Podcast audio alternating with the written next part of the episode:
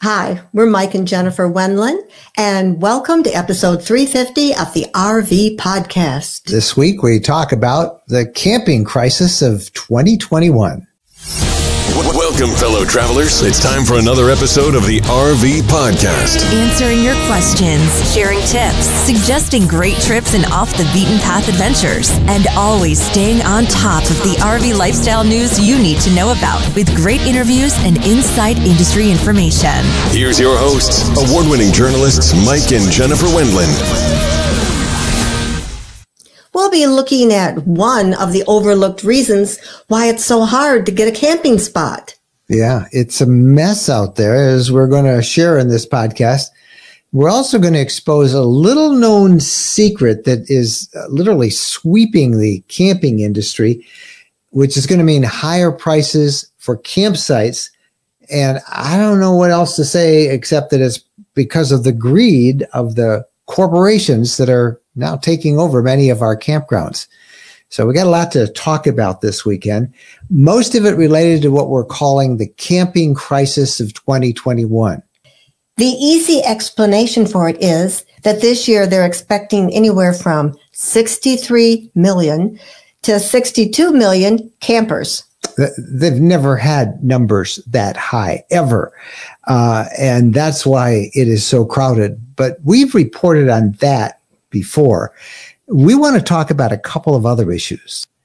One has to do with campers who have reservations and then they just don't show up. They don't cancel. They don't call the campground. They don't go online and pull their reservation. They just don't show up. And this is a big problem, bigger than I think many of you think. And the other has to do with major corporations buying up campgrounds and sometimes making them better, adding to making them good. That's good. That's but a good part. The flip side is that you're going to pay for that. And they're buying these to make a profit. So they're doing it through something called dynamic pricing. Now, you may never have heard of that term before, but it's really the law of supply and demand. You've experienced probably if you've ever booked a hotel room and then and say, well, let me check before I give you the final okay. And then when you call back, you find it's higher. Right. And just like some nights of the week, or if they know there's a convention in town and the demand is going to be higher, you pay more. So the same thing is starting to happen in our campgrounds.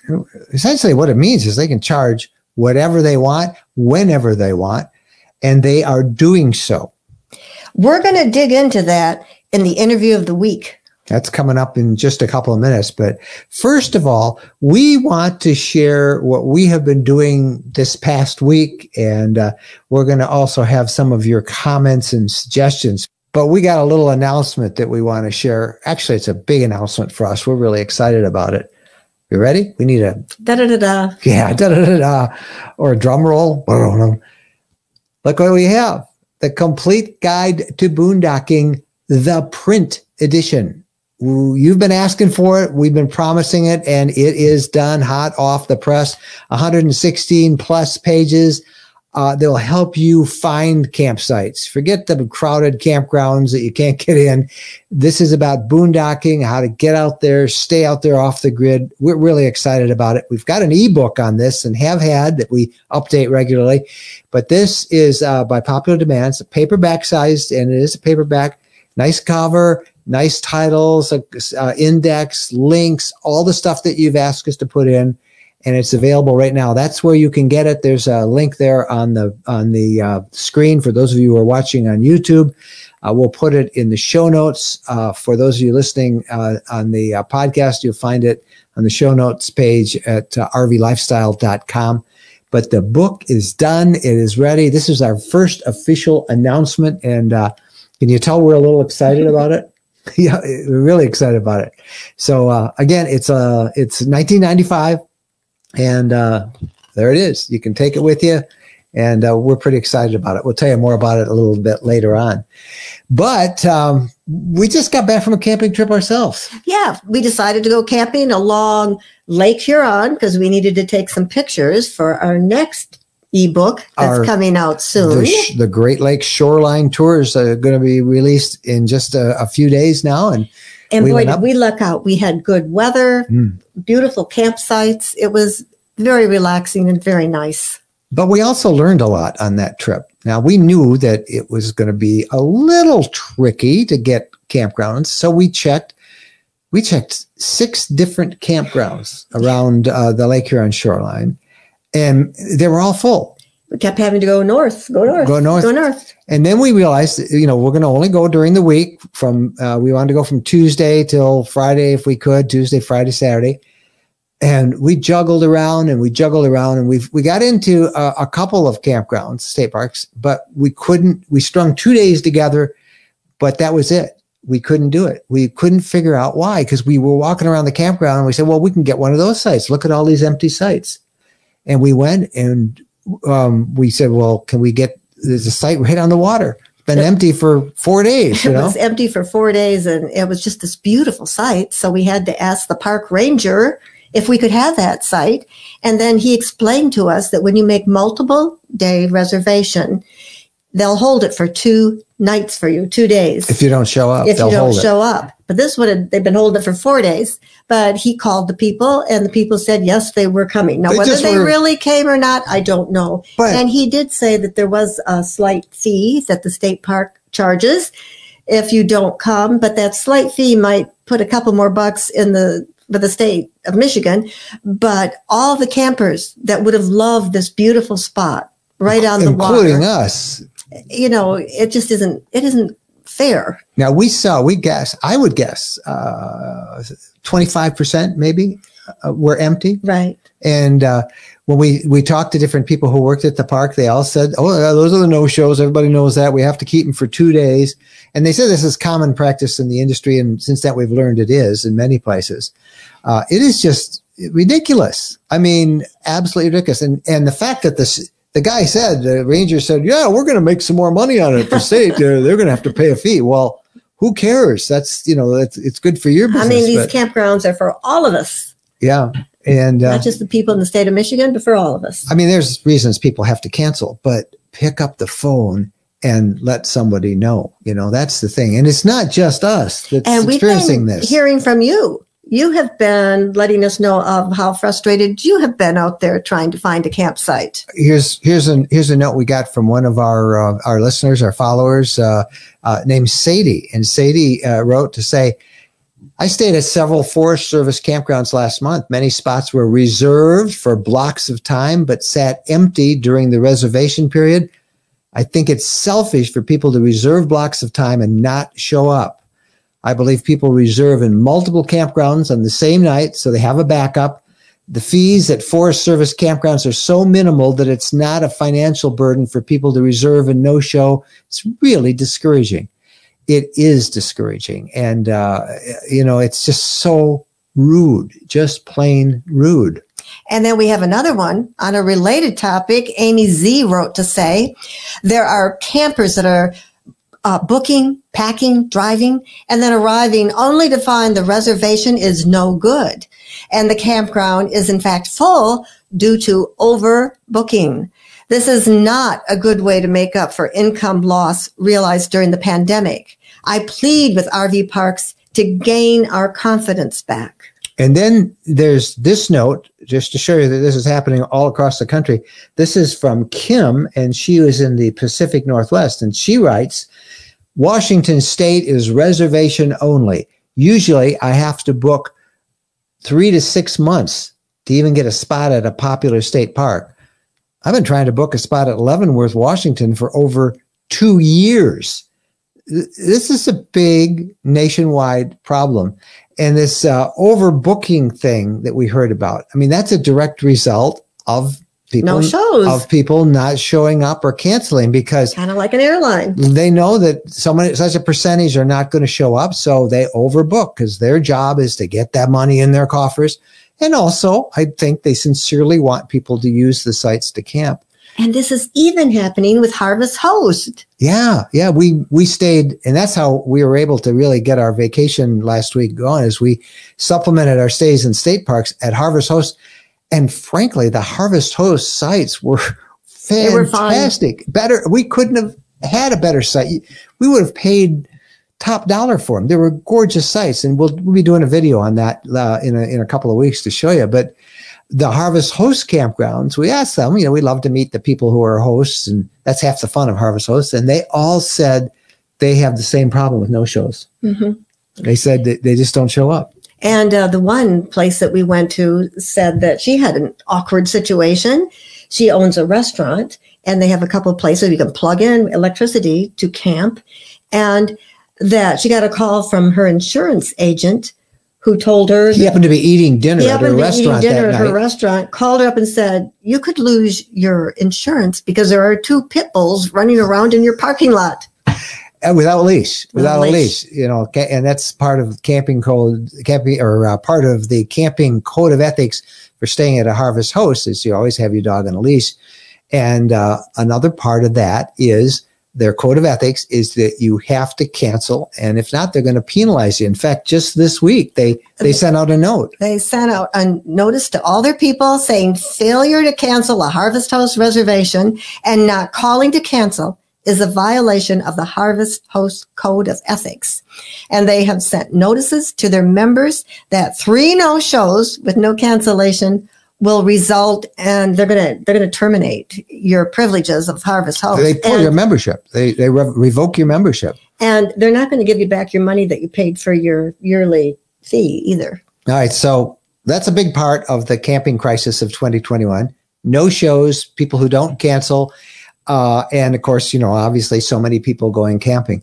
But the other part that we're going to talk about in a little bit later on our interview of the week has this is about this corporatization of camping, getting rid or buying up all these mom and pop uh, operations, and that's don't just hear us out when we do the interview. It's not necessarily bad that part, but then there's this whole issue of this supply and demand pricing that changes all the time. That's coming up in the interview of the week. When we come back in a minute, it's going to be the news of the week. Stay with us. When we're asked what's the most important modification we made to our RV, it's an easy answer. Battleborn batteries. Battleborn batteries are quality, safe, reliable lithium batteries that allow us to stay out there off the grid longer. Lithium batteries charge faster, they charge fuller, they're longer lasting, they're maintenance free, and Battleborn batteries are protected by a 10 year guarantee. Now, in our case, they just dropped into the existing AGM batteries that we have, and they'll probably be the same on your rig too. Battleborn battery experts can get those in your rig just like they did with ours. They can also match you up with the right cabling, the inverter, the charger, the solar controller, everything.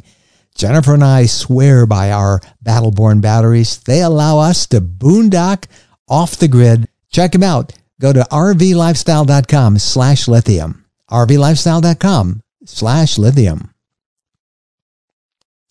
Let's talk about protecting your RV from the elements. And the best way we know how to do that is with EmpireCovers.com, makers of quality covers for your RV that will protect them from rain, mud, pollen, and other elements that you have to waste your time cleaning or worse, that can end up damaging your vehicle. Whether you own an RV, a travel trailer, or a camper, EmpireCovers.com is here to help you protect all your vehicles against Mother Nature. They offer high quality, affordable covers that are engineered to protect. Every cover comes with a free warranty to guarantee it remains durable. The RV podcast listeners can receive free shipping plus an extra 15% off their entire order. Visit them at empirecovers.com slash RV lifestyle. Empirecovers.com slash RV lifestyle. Empirecovers.com. Protect what you love.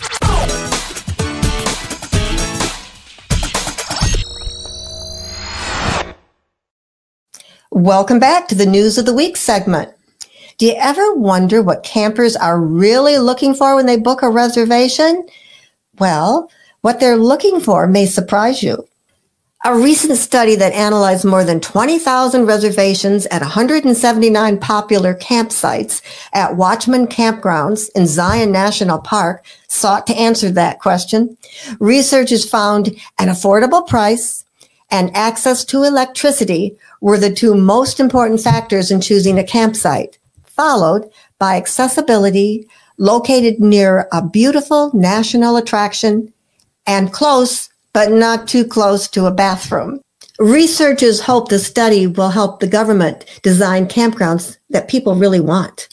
This is a sad story from um, that's a there's a warning to us all out of the Great Smoky Mountains National Park, and has to do with a 16 year old girl who was camping with her family in the park, and she was asleep in a hammock outside when she was attacked by a black bear. Now the girl suffered multiple injuries, including some of them to the head. The bear actually grabbed her by the head her uh, family saw this and they scared off the the the, the bear. Uh, the girl was evacuated out and she's uh, now in a stable condition in a in a hospital and she's going to be okay. Um, but then the bear came back after the rangers were there with the family and the family says there it is. So the bear that uh, attacked her was shot and he was killed and they did find uh, human blood in its uh, mouth. Um, as a result, several campgrounds in the area of the attack remained closed over the past weekend. And while the family, by all accounts, was doing everything it could, they weren't doing anything wrong.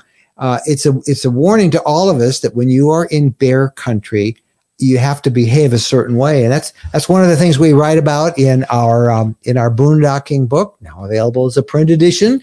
and uh, it, this uh, lots of, of uh, tips about boondocking in bear country and images and tips. And one of the things that uh, you should know about is that there's a difference in how you act with a grizzly bear and a black bear. You can't know too much on how to handle a, situ- a situation or how to avoid a situation. Grizzly bears, you want to back off slowly, confidently. Don't run, but get out of there slowly. Back off. Don't run, though. Don't run don't run with any bear. Yeah. And with a black bear, make yourself big, make a lot of noise, throw stones. It's okay to be, try to be big and aggressive and scare them away. Yep. And uh, one of the things you should never do is drop your pack because that's where your food is and it teaches bear to uh, attack people and then they're going to get this uh, bag full lunch. of goodies. So uh, uh, it's, uh, it, it's interesting. So uh, learned about it. Uh, always have bear spray. Uh, it's effective for grizzlies and for black bears. Uh, most of you won't even see a bear, but when you don't expect it, you will. We were leading a small group on a hike in Glacier a couple of years ago. I mean, it was a short. I don't think minute it was, walk. I don't think it was a, any more than maybe a quarter mile along a lake shore by a hotel. By a hotel, yeah. And uh, man, there first we saw a moose and her calf. They can be very dangerous. And then we saw stalking the moose and a calf of, of grizzly. And we learned later that the grizzly had eaten one of the, the moose calves a, a day before. And um, we had no place to go. We couldn't get out. We did have bear spray. The bear did not come towards us. He eventually left. But I guess my point in that is be really aware that you're going to find. And then we remember not that have seen a bear. Then I mean, we always find bear in Glacier, though.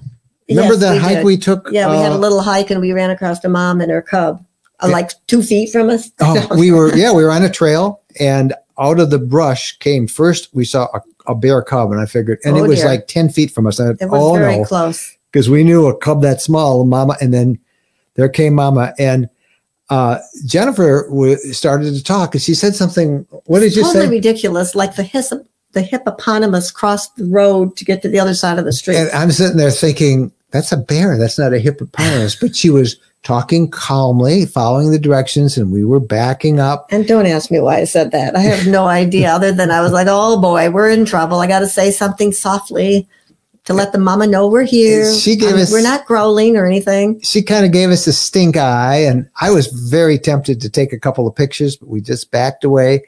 And then they moved away, and we could see them. Uh, they were eating berries off the off the hiking trail, but uh, and then we got our pictures from a distance. But it, w- the point is, is you don't know where they are, uh, you know, and and they it can go very bad very fast. So take a look at uh, your surroundings and know what to do in bear country. All right, uh, last story we want to talk about, and we hope this is not a trend. Mm. This happened in Idaho, and uh, uh, officials there get this: they're charging out-of-state campers twice what they're charging in-state residents at some of its state parks. The price of 48 bucks if you're from another state, $24 if you live in Idaho. And the state admits that they're getting a lot of object- objections from non residents, to which they say unapologetically tough. Tough. and Uh, boy, we hope that doesn't happen across the country. I mean, if you think that that's discrimination, you're absolutely right. They it is, and they admit it. They want out of state people to stay home. Uh, we did look up the statistics of Priest Lake, which is one of the uh, campgrounds where they have this in effect, where they've doubled the rate for out of out of state residents. And last year, forty seven thousand out of state residents visited. H- how many were in state? Just 21,000 in state people. So you can see I mean, it- it's a re- it's a slippery slope because the people who live in the state want to visit their state parks, and people out of state are traveling and they want to visit too. So I just hope this isn't a trend. That's all I can say. All right. We come back, the interview of the week, and we talk more about the camping crisis of 2021. We talk about the corporatization of campgrounds, and we talk about this sort of on demand dynamic pricing that's going to have you paying more for campsites this year. Stay with us. All RVers need specialized emergency transportation coverage to cover air and ground ambulances, return to home services, and vehicle return. You only have a 68% chance that those services will be completely covered by your major medical. The sad reality is that a lot of people believe they have that coverage, but it turns out most carriers that claim to cover air ambulances only cover you for a hospital to hospital transfer and offer no coverage to get you to the initial hospital in the first place. The truth is 68% of air ambulances are hospital to hospital. Here's a map of all the places in the U.S. that getting to the hospital in the golden hour is not possible without an air ambulance. And with an average cost of $52,481 for an air ambulance, why would you take the risk? Go to peaceofmindforrvs.com today and take a look at the true emergency transportation coverage they offer that covers it all. The coverage can save your life and your life savings. Check it out. Peace of mind for Peaceofmindforrvs.com. Jennifer and I are members and we urge you to consider it too. Peace of mind for Peaceofmindforrvs.com. Hey, fellow travelers. Want to have your voice featured on the RV podcast? Send us your questions or comments. Send an audio file to Mike at RVLifestyle.com. Or better yet, use our RV podcast voicemail number 586 372 6990. 586 372 6990. We want to hear from you. Call 586 372 6990.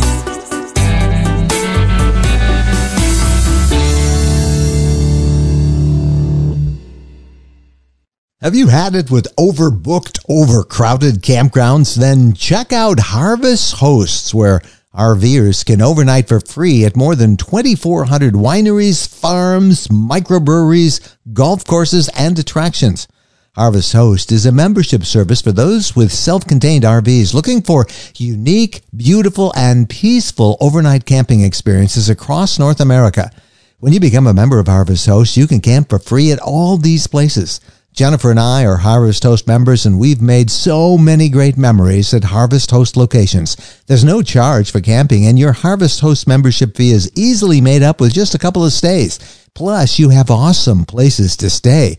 If you use our special affiliate link of rvlifestyle.com slash HH, you'll automatically get 15% off the cost of your membership. That's 15% off, but you must use the special link rvlifestyle.com slash HH.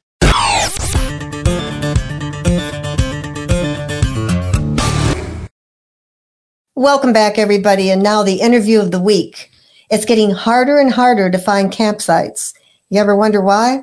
And during the middle of the week, when it used to be easy to get a campsite, it's not even easy then. It is a camping crisis and it needs to be addressed. Like everything this year, it's complicated. Um, as we said earlier, there are more campers than we've ever seen before. But the result is it's almost impossible to get a campsite most weekends during the summer, now even into the fall. Many even next next summer are already booked up on popular weekends. So the problem is severe. But there are two things happening that you need to know about. One of them is the increasing corporatization of campgrounds. This is happening very fast all over the country.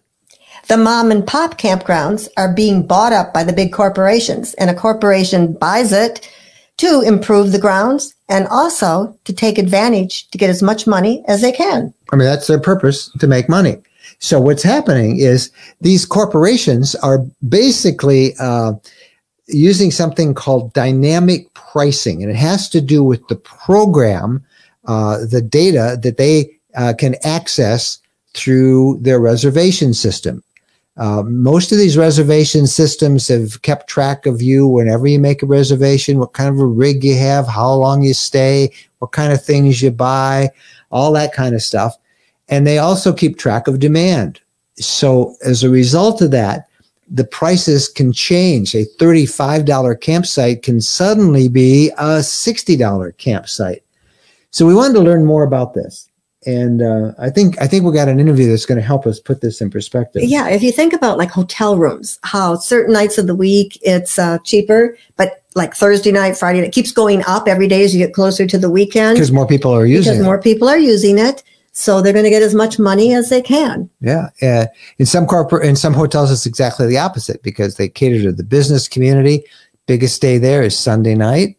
Uh, so you know, most of the business people go home. So on uh, Friday night and Saturday night it's fairly cheap, and then Sunday night they gouge you and they hold it up to it. You know what? They're just trying to make money, but as a result, eh, the whole ambiance of camping is changed, and it's hard to get a price. So, in our interview of the week, we're going to talk with a friend of ours named Mike Gast. Mike is a former executive with Kampgrounds of America. He worked for them many, many years. He knows the camping industry inside and out. He's now working as a managing editor for RVTravel.com. And um, we asked Mike to sit down with us and help us understand just what's happening that's uh, uh, apart. What's the background to this camping crisis that we're all facing here in 2021?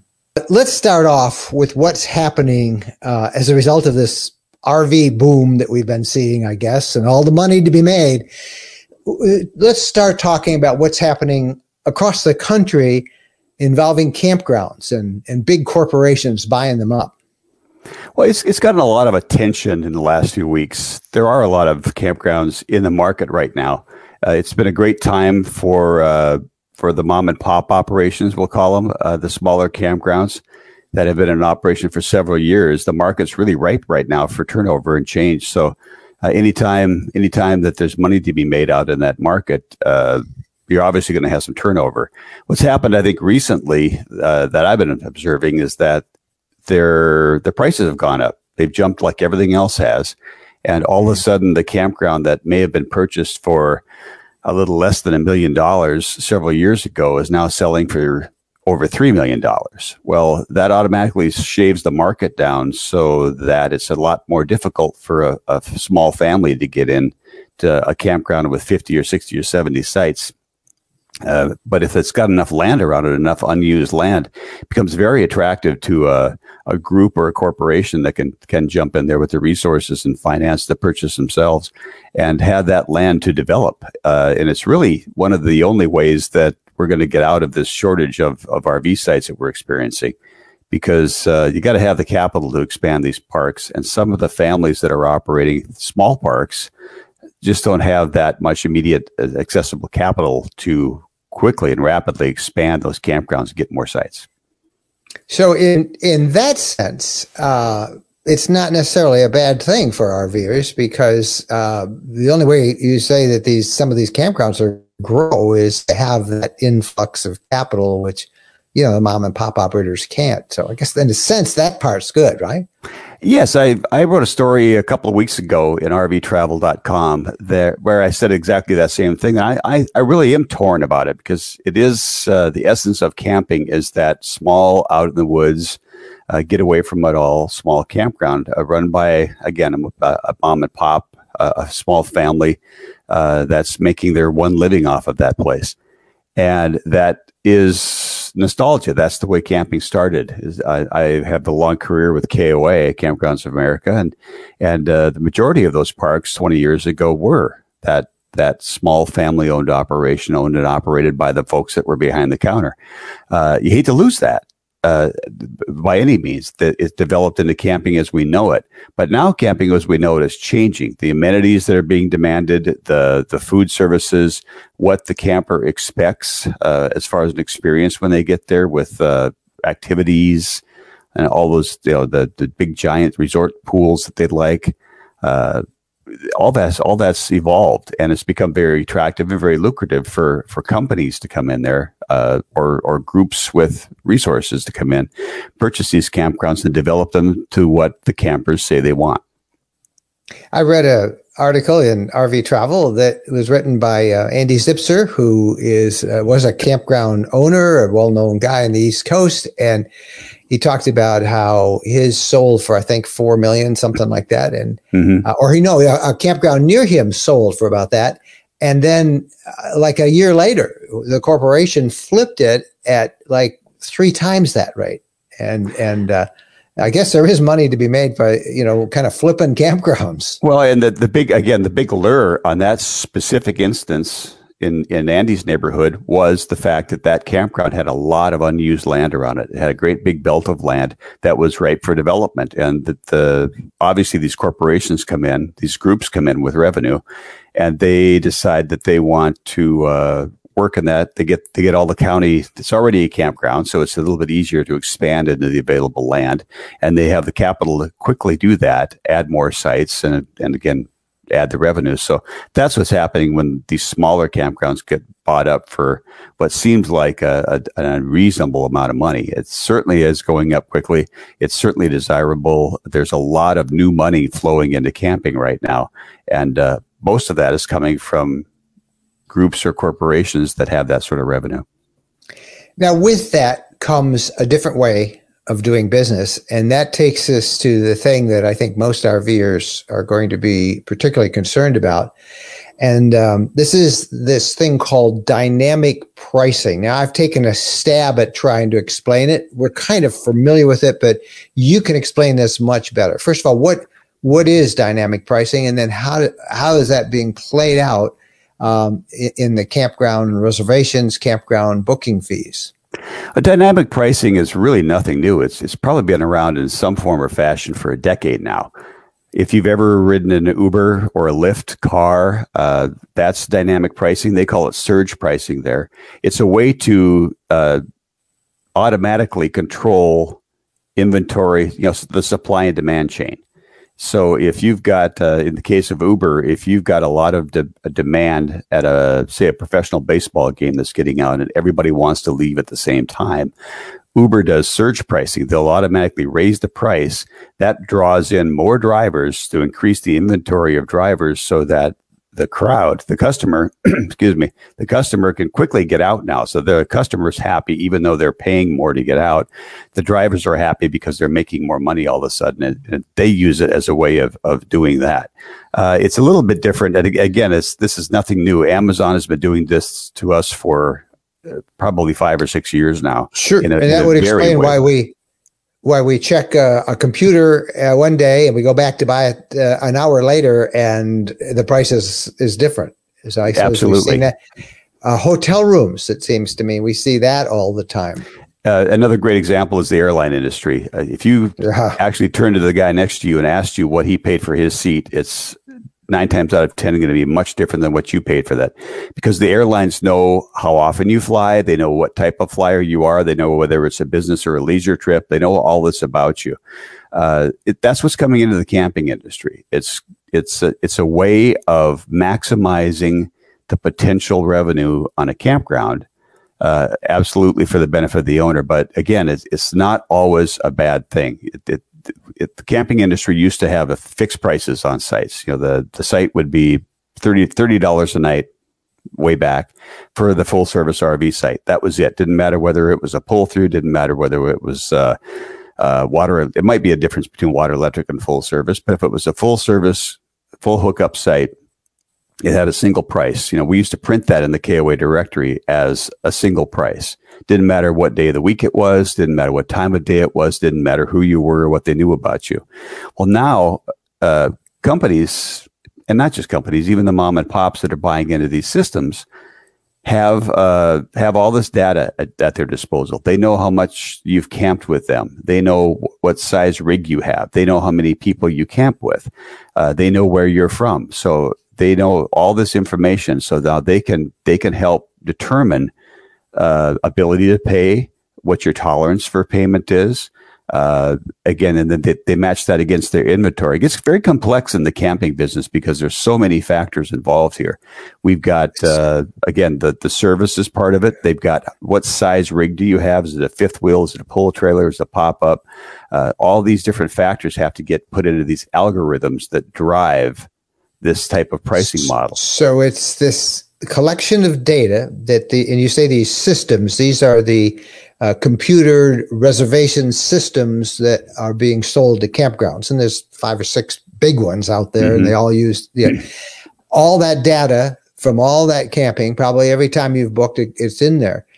So, but but here's where I guess I I would I would wonder about it. So my camping is just say we come into a site and we tend to stay a night or two at the most, and uh, you know we cook our own meals and and uh, that's about it. Uh, whereas someone uh, else who is would like that same spot, you know, they stay for a week and they eat food and they uh, use all of the facilities and buy all the upsells that many of the campgrounds have. That algorithm is then going to give the edge to that person, is it not? Instead of the guy who it's like a Vegas hotel room. They'll, they'll comp the room if you spend enough, but it's going well, to give the edge to somebody else, isn't it?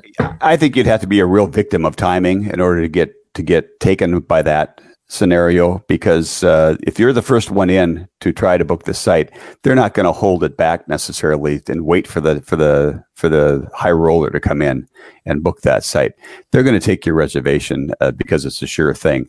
Now they'll try to maximize the potential off of that. And the, again, this has been going on for a long time. CampSpot, for instance, has been out in the market uh, for for a long, long time. They they run most of the systems for for leisure systems, which are Yellowstone, Jellystone parks. Uh, so they've got a, a, wide base already. That so campers have been running into this for for quite a while. It's uh it's kind of like if you've ever seen a, a campground owner's reservation grid. It kind of looks like a Tetris game where they're moving people from site to site, uh, trying to maximize the potential because there's another factor in there. How long are you staying that you just brought up? If you've got one person that's trying to get uh, your best site, your your most lucrative site for two nights, and another person comes in and they're willing to book it for five nights, that's the more lucrative customer to you. So again, timing being a factor, you're going to give it to the guy that's going to book it for five nights because then you don't have to worry about it but maybe the guy that wanted it for two nights, well, maybe he can have it for the for the one night that they don't overlap, and then he's got to move. So the system will try to offer him another option in order to uh, to keep him in the in the group there. So all this happens automatically and it happens very quickly. It's uh, and the pricing model follows along with that. So campers are going to see uh, a lot of variables put into their into their pricing model. If you're trying to get in on the Fourth of July, well, this year you're you're pretty much taken anyway. I saw KOA just put out last week that they're nationwide, not just KOA campgrounds, but they're expecting 20 million people out there camping this this Fourth of July weekend, yeah. which is a, a, astounding number to me. It's just a, a lot of folks out there. Well, you can't find a place on a commercial campground to camp on the 4th of July. But the weekend's filled up uh, one of the new things that we, we're seeing now is most of the weekends are full, uh, or at least uh, at every, desirable locations. Right. And we so, went and, we went camping last week, and I was unable to find anything except a single night here and there at 4 mm-hmm. different campgrounds we tried. Uh, we were going this week, and I spent three hours yesterday trying to find one or two nights during the week that were open, and nothing nothing. We're we're so we are in a time. Yeah, we are time. in a very very strange time. A very strange little. Uh, again, it's it's all supply and demand economics. If uh, if the supply is short, like it is right now, uh, the demand goes up. If demand goes up, the price goes up. And uh, again, I, I get torn in this conversation because campers, we all want more opportunities to camp. And with the crowds that are, are into camping now, when all these millions are giving this a try, uh, there just aren't any sites out there. And the only the only you know if if the if they remain in camping, they've made the they've made a huge investment in their equipment now with new RVs. If they remain in camping, the only answer to that is more sites to expand the current parks, to build new parks, and that all takes time. So it's going to take a long time to adjust the market of demand or of supply to meet demand or better meet demand. And in the meantime, the supply uh, or the demand for the, that short supply drives that price up. It's just it's just the way economics works. And so for a while, it is going to be tough. Well, let me let me ask you as we wind this down. Uh, I have increasingly uh, come to the conclusion that I think we are about ready to see another change in the market. I am sensing widespread frustration, anger uh, by RVers, by campers who can't get a place. Um, they're finding uh, it just so much work to to really live that lifestyle that they've been sold when they bought that RV. That I think we're going to see uh, a whole bunch of new of used RVs coming on the market soon. And I wonder what long term effect this is going to have because the industry seems to have been spending all of their time. This is just my opinion, making money, selling more, selling more, selling more. And now they, they can't provide more. They're all tapped out. We saw Thor say they were sold out for what, uh, three years or two years or next year, whatever it is. Uh, what effect is all of this and now the dynamic pricing? What expect do you think? Do you see it having an effect on the consumer, the RV or the camper out there? Well, I could tell you that for the first time in the, in my experience in 20 years in this business, I'm seeing a better connection between uh, the big suppliers of camping, the KOA, the Leisure Systems, and some of those other independents that are out there with the industry. I, I think the the RV manufacturing industry is starting to listen to some of the people that are actually operating the parks. You got to remember that uh, a vast majority of, of the current campgrounds out there were built way back in the 60s and 70s and maybe at the early 80s. They've been around for a long time. They were built in such a way where nobody thought about uh, even a pull through at the time. And they certainly didn't think about things like slide outs when they were designing campgrounds. Uh, where were the services put? How much room between the sites? You get to some of those, those older parks. And again, I'll bring up the game Tetris. When, when people started pushing those slide outs out in both directions, some of those sites got really tight. Yeah. Well, the, the campgrounds yeah. weren't made for the current market of RV. They're, they've evolved over the last 10, 15 years. As sites have gotten bigger, as the demand for patio sites has increased, all that has affected the way a campground looks and the way a campground operates. It took some time, but the, the campground industry flexed to meet what the RV market was doing and what, and what campers were demanding. And I think we're into a, into a period of that now, uh, where there's an awful lot of, of new, new machines out there. There's just a lot of new equipment on the road, and campgrounds are going to flex again to meet that. And sometimes it's it's physically flexing with more sites. Uh, again, takes a lot of time to adjust to that. And I think that the as we go forward here, the the manufacturing side will start listing a little bit closer to the to the campground supplier side as to how fast things are going, uh, what the options are, because it, it really is uh, you hit a wall. You hit a wall eventually if all these people don't get anywhere near the experience that they were expecting when they buy it then just as you predicted, there will be a lot of RVs on the market because if somebody's looking at an RV as an affordable vacation option and all of a sudden they realize they only got to use it two weekends last summer and yet they paid the insurance and they paid the payment and they paid the storage and, and whatever maintenance is required, that doesn't become a very affordable option for a couple of, uh, you know, for four or five nights a year. It is. Well, uh, Mike, these are big issues, a lot more complicated than, than just picking up the phone and saying, oh, I can't get a, a spot this weekend. But uh, uh, I hope we don't hit that wall. But for the first time in the 10 years now that we've been uh, on the road ourselves, uh, I've never sensed so much frustration uh, from people out there. that's why we like boondocking. We we still can find places to boondock, but it's not for everybody. So well, no, and and I think those are going to get to be they're under pressure too. I mean, the Walmarts oh, yeah. of the world, uh, they're they're going to be less and less places to to boondock as we know it too, because uh, it's just so much pressure. There's so many different kinds of campers out there. I know Chuck Woodbury at RV Travel wrote a, a column last weekend about kind of talking about what camping's what camping is. What what is RVing anymore? Is the is the the homeless person who's living in an RV on a city street. Are they a camper? Uh, is the is the person with a forty foot RV with heated floors and all the bells and whistles, and they, they never really step out of their rig? Is that a, is that a camper? Uh, there's such a wide array that gets serviced by these by these properties and by this industry that it's it's really hard to to visualize what's coming next in in this in this industry. Now, I, am sure a lot of folks are going to question whether this is something they want to continue. But again, I think it's an industry in evolution, and campers, uh, the the campground industry is always going to try to meet the demands of the camper, and uh, they're just in in this period right now where we kind of got caught. You know, we had a, a a few months completely shut down last year, and now it's exploded again, and it's very hard to match that sort of explosive demand. Now, how long does this last?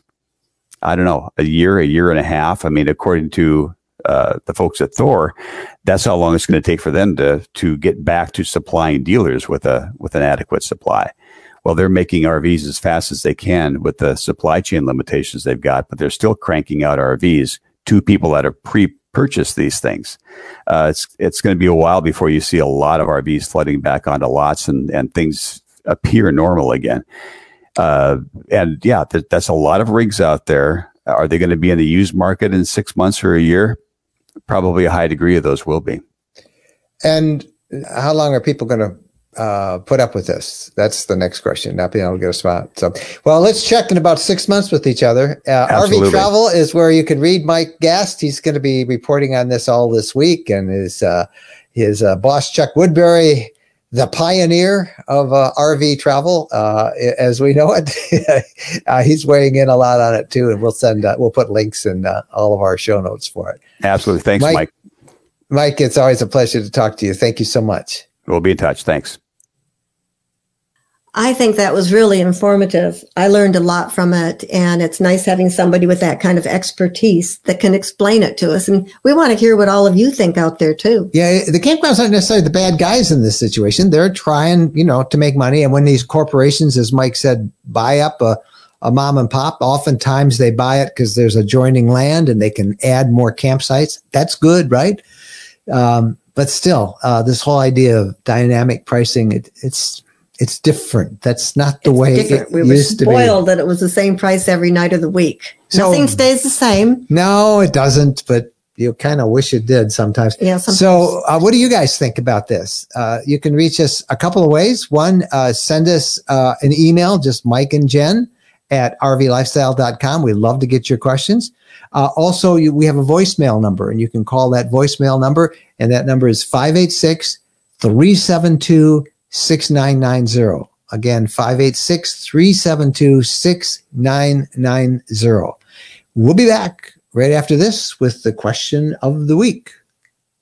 When we're on a road trip, we always seem to find a way to stop at a Camping World center.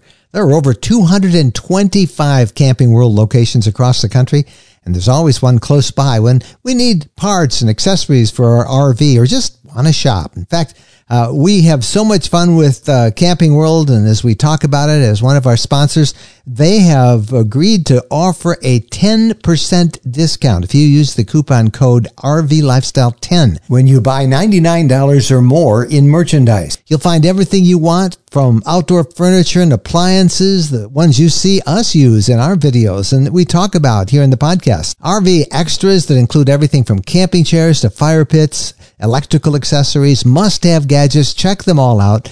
And again, don't forget, use the coupon code RV Lifestyle 10 when you visit campingworld.com.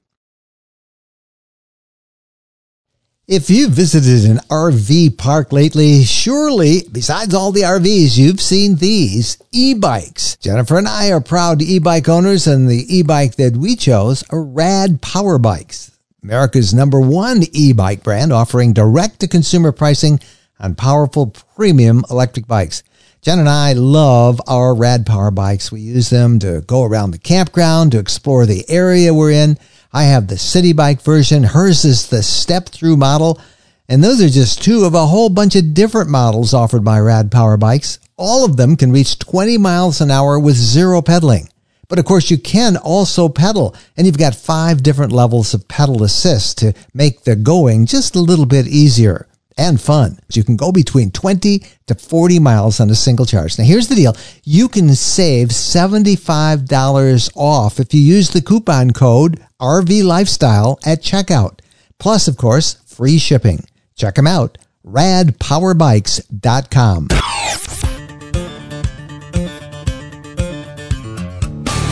Welcome back to the questions of the week segment of our program. This question was left on our voicemail and it's from Jeff. Hi, Mike and Jen. Here's my question. With the current delivery delays for new motorhomes being as much as 36 months, months, if an RV is ordered this year, 2021, and it can't be delivered for 36 months, will the RV be a 2021 or 2024? What about the depreciation? Price increases. Thank you. Jeff Baldwin. that's a that's a very good question. 2021 or 2024? Well, I think that the price might go up a little bit because obviously they don't have chassis or they would be making them. So when the new chassis come in, you're going to be getting a newer model. So I would expect you might have to pay a little bit more for a newer model. And uh, actually, the technology, everything in the rig might be a, just a little bit better, a little bit newer. So yeah. I would think it would be whatever year you get. So if it if it really was a three year wait, you'd be getting a 2024, not mm-hmm. a 2021. But honestly, I don't think you're going to have to wait quite that long. I, I mean, either. I hope it tightens up. You're going to have to wait a year, maybe closer to two, but I don't think three. But at any rate, whatever the current model is when you when you get delivery, that's the one that you'll get. Whatever they're cranking out on the assembly line, that's what you're going to get. And as Jen said, I you know you'll probably get some improvements too mm-hmm. because. I mean, I think about all the things, how fast this industry is changing, how many improvements there are, how how solar is getting better, how battery technology is improving. Um, they're finding you know, air conditioning units are starting with less power, so you, you don't have to run a generator. And there's just lots of little things that are that are coming because so many people want RVs. They're improving them fast, and that's what you'll get. So, um, but you'll get the same model here. So that was a question that uh, came in through our uh, voicemail number, which again is 586 372 6990. We love to get the voicemail questions. Um, but we also have a question that came in through our uh, YouTube Ask Us Anything program. Are you all familiar that on Sunday nights at 7 p.m. for an hour, we take your questions? You call in from all of our different channels and uh, we answer them. So if you got a question, it's contact called, us. It's called Ask Us Anything, uh, 7 p.m. Eastern Time every Sunday night on YouTube and on Facebook. Here's one of them that came in uh, not long ago.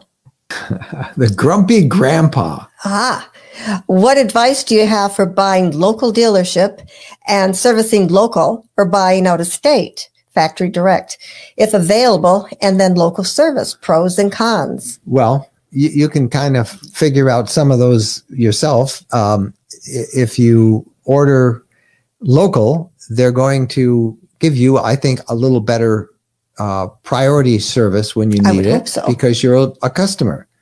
Whereas if you call them up and you say, you know, I need to get in, just human nature is they're going to put their own customers ahead of you. That's not saying that they won't fix it, but that just makes a lot of sense, doesn't it? You know, so uh, now we have bought out of state and uh, we had no problems getting service you know, it's kind of like you travel around the country a lot. You know, we're on half, three quarters of the time. So often we get our service done when we're somewhere else and we've never not been able to get it. But on a day in, day out basis where you're going to have a regular, it's really nice to have a regular mechanic that you work up for our Leisure Travel Vans, we drive uh, almost 200 miles across Michigan to get any of the work done on the motorhome part at a dealer in Holland, Michigan that we bought from. We've bought uh, two RV. No, we bought th- One. this this one. We bought this last one through him. The other one we bought to a dealer in New Mexico. Uh, so, uh, you know, I, I would probably if we buy another one uh, from Leisure, we will we will get it from uh, Holland again because we've been very happy with their service. So I would always suggest that you look as close as possible to getting it locally, unless they don't have what you want. That you can get it quicker somewhere else. Uh, but all things being equal, local is always better. Again, that came from our Sunday night Ask Us Anything at 7 p.m. Eastern Standard Time. Tune in this week and ask us anything you'd like to ask. Hey, and we also would love to get your questions. We haven't had any of our um, our new YouTube viewers of the podcast send us a video question. Don't you think we should get some? Yeah. Yeah. So you can send us just you know get your phone, make a short little video, ask us a question, and send it in to us. Email it. Mike and Jen at rvlifestyle.com. I'll tell you what, the first one I get, the first one I get, our video question, I'll send you a free copy of that new uh, printed version of our complete guide to boondocking book. Woohoo! Woohoo! Yeah, 116 something pages and uh, all about boondocking. I'll send you a free copy. The first one we get that we use, uh, just send us that video question because it'd be really fun. But make sure it's a real question. Don't just say, oh, I want to get your book. But you got to have a real question. We'll answer it and we'll send you a book. So, how long will it take me to get my book? Isn't a real question. Yeah, yeah, right. That's not a real question, but it'll only take you a few days. They gotta, but they print them up on demand, so maybe it take you a week, but you'll get it. So send us those questions. And now for one of my favorite parts of our podcast, Tom and Patty Burkett take us to all kinds of interesting places. All of those places are off the beaten path. Hi, Mike and Jennifer. On our last visit to Baltimore, our daughter, who lives there, informed us we'd be going on a day trip to Frederick. Why Frederick, we wanted to know. It turned out she'd been wanting to visit the town for some time. Her boyfriend, who grew up there, always lobbied for something someplace different, and now was her chance. Besides, she said, I found something I think you'll like. That was enough to convin- convince us because she shares our travel preference for out of the way surprises. So it was we ended up standing in front of an old Woolworth's five and dime that was now the National Museum of Civil War Medicine. I thought I knew most of what there was to know about Civil War medicine after countless trips to Gettysburg with 8th grade history classes and hearing the stories of battlefield surgeons hacking off injured legs and arms and throwing them out the windows of the farmhouses that served as frontline hospitals. All true, we discovered, but what a limited view of the transformation undergone by medicine during the course of the war. Diagnosis and treatment, hospital organization and theory, transportation of wounded soldiers, even veterinary practices became much more like what they are today. Much of the story of Civil War medicine is the story of William Alexander Hammond. To start his story at its end, he was court martialed for irregularities on the purchase of medical furniture, a trumped up charge based on falsified records. Hammond, both brilliant and unbending, made many enemies in the government bureaucracy of the time, and no few among his own colleagues. He went from his government office to the faculty of Bellevue Hospital to the New York University and then became the first practicing psychiatrist in the USA. He was eventually restored to the rank of brigadier general in the army, though he never returned to service. Hammond was a man who based his work on practice and evidence. He began with the treatment of wounded soldiers on the battlefield and instituted a variety of treatment protocols to address wound management and infection control. In tandem with those changes, he designed and created a standard medical service wagon, which contained all the supplies a battlefield doctor might need, organized for fast and sterile access. These practices, though improved over time, are still followed by military medics today. He also redesigned and standardized hospitals, organizing them into wings to prevent the spread of infectious outbreaks throughout the population, and providing strategically placed areas for washing, toileting, and patient care, both to protect the patients and to make treatment efficient. The town of Frederick was home to dozens of buildings used as hospitals during the war, and more than 10,000 soldiers were treated there. Hammond's hospital plans were continually adapted to existing buildings, and the emphasis on cleanliness and efficient care was observed in all of them. Hammond designed specialized rail cars to transport wounded soldiers. Litters were suspended from rubber rings to reduce jostling and shock, and a center aisle allowed access by nurses during the journey. Several of these modifications can still be seen in modern ambulances. The museum is well designed with excellent graphics and wall murals to illustrate conditions during the war and has many fascinating artifacts. Among the most interesting are the tools of the battlefield surgeons and veterinarians. Hammond insisted during his tenure as Surgeon General that his field personnel send him all examples of pathology bones, limbs, organs, tissues they came across in order to improve the treatment of our wounded fighters. These grisly parts were the start of the new National Museum of Health and Medicine in nearby Baltimore, a museum with its own fascinating story. Nearby in Washington, D.C., is a sister organization, the Clara Barton Missing Soldiers Office, with yet another tale to tell. Get the ball rolling, and you just never know where it will lead out here off the beaten path. So many interesting places, fascinating places. Some of them, the history's kind of kind of sad and it's not good, like the Civil War but fascinating and history that we dare not forget. Never want to forget. Yep. So thanks to the Burketts. The Burketts are regulars on the podcast. You can catch them all the time here and you can see and read many of their reports at rvlifestyle.com. That's our companion travel blog for the podcast, rvlifestyle.com. If you've not been over there, please do. Uh, for those of you watching this podcast on YouTube, please subscribe, click the little bell icon and uh, then you'll be notified when we have new uh, videos online. For those of you listening to the podcast, please share it with your friends. Let them know that they can subscribe by their favorite podcast app, Stitcher, uh, iTunes, uh, Google, whatever it is. And then you can also read the podcast show notes where we have a lot of details and links at rvlifestyle.com. But that's all we got for you in episode 350. We hope you guys are camping. Yes, get out there, have an adventure, and happy trails.